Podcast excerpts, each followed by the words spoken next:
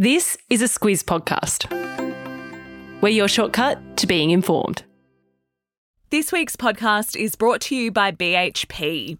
Copper is a big deal in the energy transition because it's used to make electric vehicles, wind turbines, and solar panels.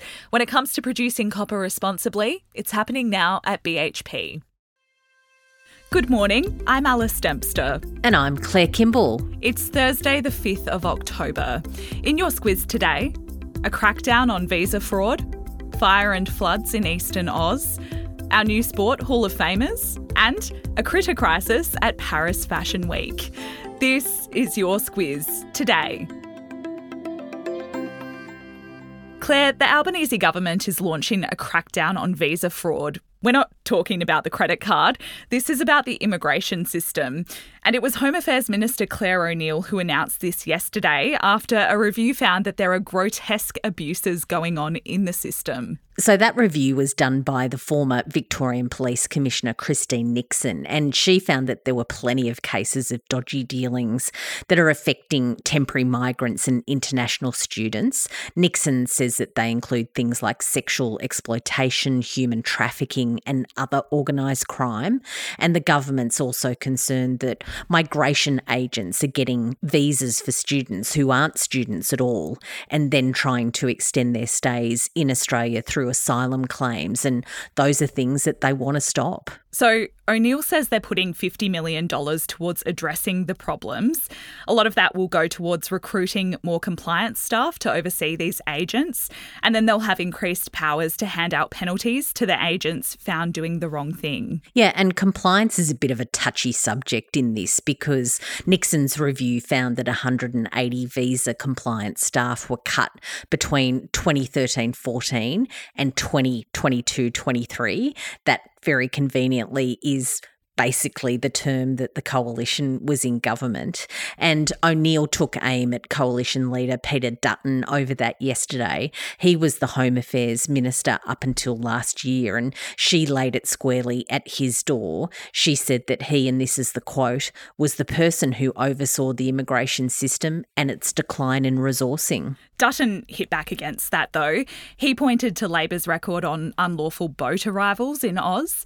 His quote was If you think I'm going to take a lecture from Clare O'Neil and Anthony Albanese in relation to migration and how to keep our country safe, you've got another thing coming. We know we have listeners across Australia and beyond, and if you're not in New South Wales or Victoria, this can seem a bit tedious, but what's happening with flood and fire warnings in this part of the country is quite remarkable, Claire. Yeah, it really is. And it's been very hot in big parts of eastern Australia. Uh, and then, of course, this week we've seen bushfires. And keep in mind, these fires are in parts where the Black Summer fires were devastating. So it's been very traumatic already in October. October uh, for residents in the region of Bermagui, which is on New South Wales south coast. Also in the Gippsland region of Victoria, there have been properties that have been lost there, and there are hundreds of firefighters who have been at it. But there is a cool change, and that's downgrading bushfire concerns in those parts. Um, but the problem is that it's likely to bring very heavy rainfall and wind gusts of up to 100 kilometres an hour. It's just nuts at the moment. We're having parts of the country that one side of the week are getting fires and the other side of the week likely to be flooded, all in those same parts. And it's just an incredible time. Yeah, so things are cooling down, and then the heat is due to return mid next week. So a bit of whiplash, as you say. PM Anthony Albanese and the New South Wales Premier Chris Minns visited New South Wales South Coast region yesterday. Albanese said he doesn't underestimate the size of the challenge of a dangerous summer, and the federal government will make whatever resources are required available. We mentioned the turmoil in US politics yesterday, Claire. A group of Trump supporting Republicans were considering booting the most senior Republican in the Congress. That was House Speaker Kevin McCarthy. And they followed through with that plan. McCarthy's gone. Yeah, so he survived in that position for less than a year. That was before Matt Gaetz triggered a vote to vacate his position this week. Gaetz and his Republican allies have been very angry with McCarthy.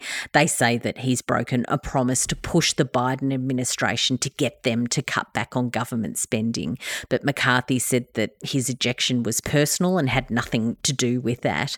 Um, it feels, Alice, very much like a high school drama with the sort of in clique going against the guy that they didn't really like. Uh, and that's why McCarthy himself says that it is personal. Yeah, he also says it was about getting attention.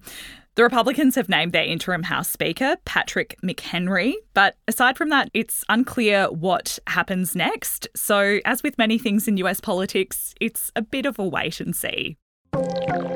A message now from our podcast partner, BHP. The steel made from iron ore plays an important role in providing the production of our energy infrastructure, from wind turbines to power poles. So, cutting carbon emissions in iron ore production is key. It's why BHP has committed to a solar and battery agreement to help power its port facilities at Port Hedland. It's happening now at BHP. Some big names have been added to the prestigious Sport Australia Hall of Fame, Claire.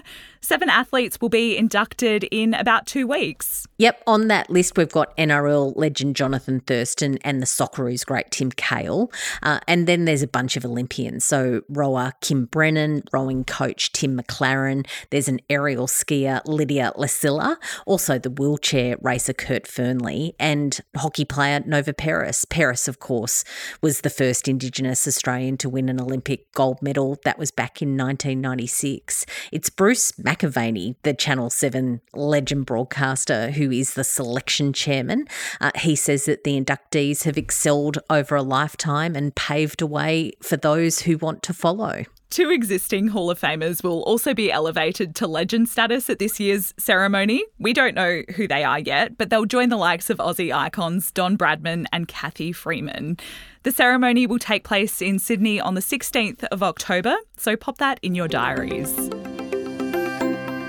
Speaking of Olympians, Claire, they're probably hoping France sorts out its bedbug infestation pretty quickly.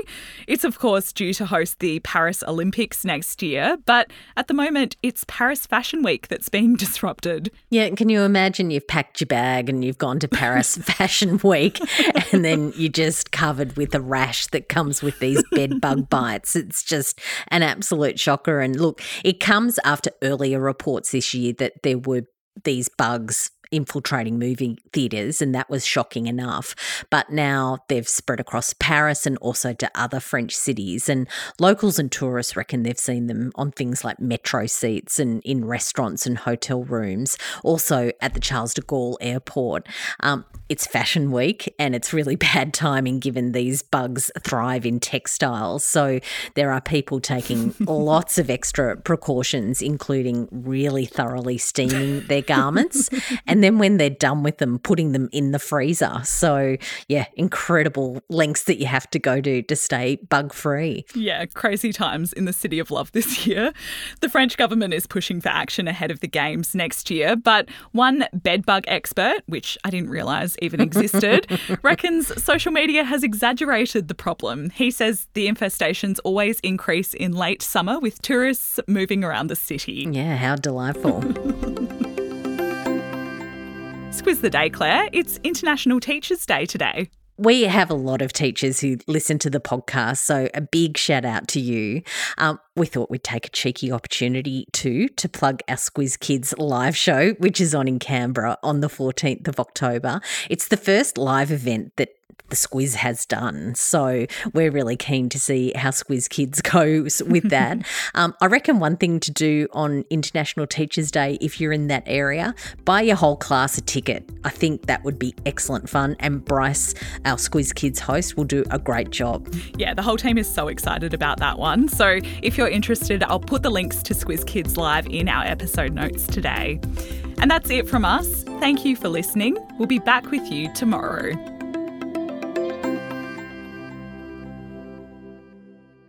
G'day, I'm Kate Watson, co host of News Club.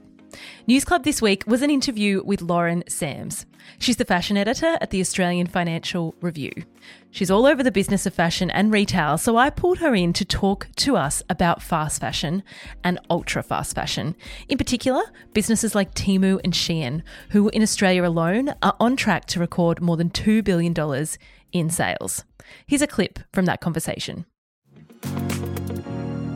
What is happening is that it's recalibrating fashion as a single use item. Mm. So when you think about something that's six or seven dollars, you know, my, I bought coffee this morning and that was five dollars fifty.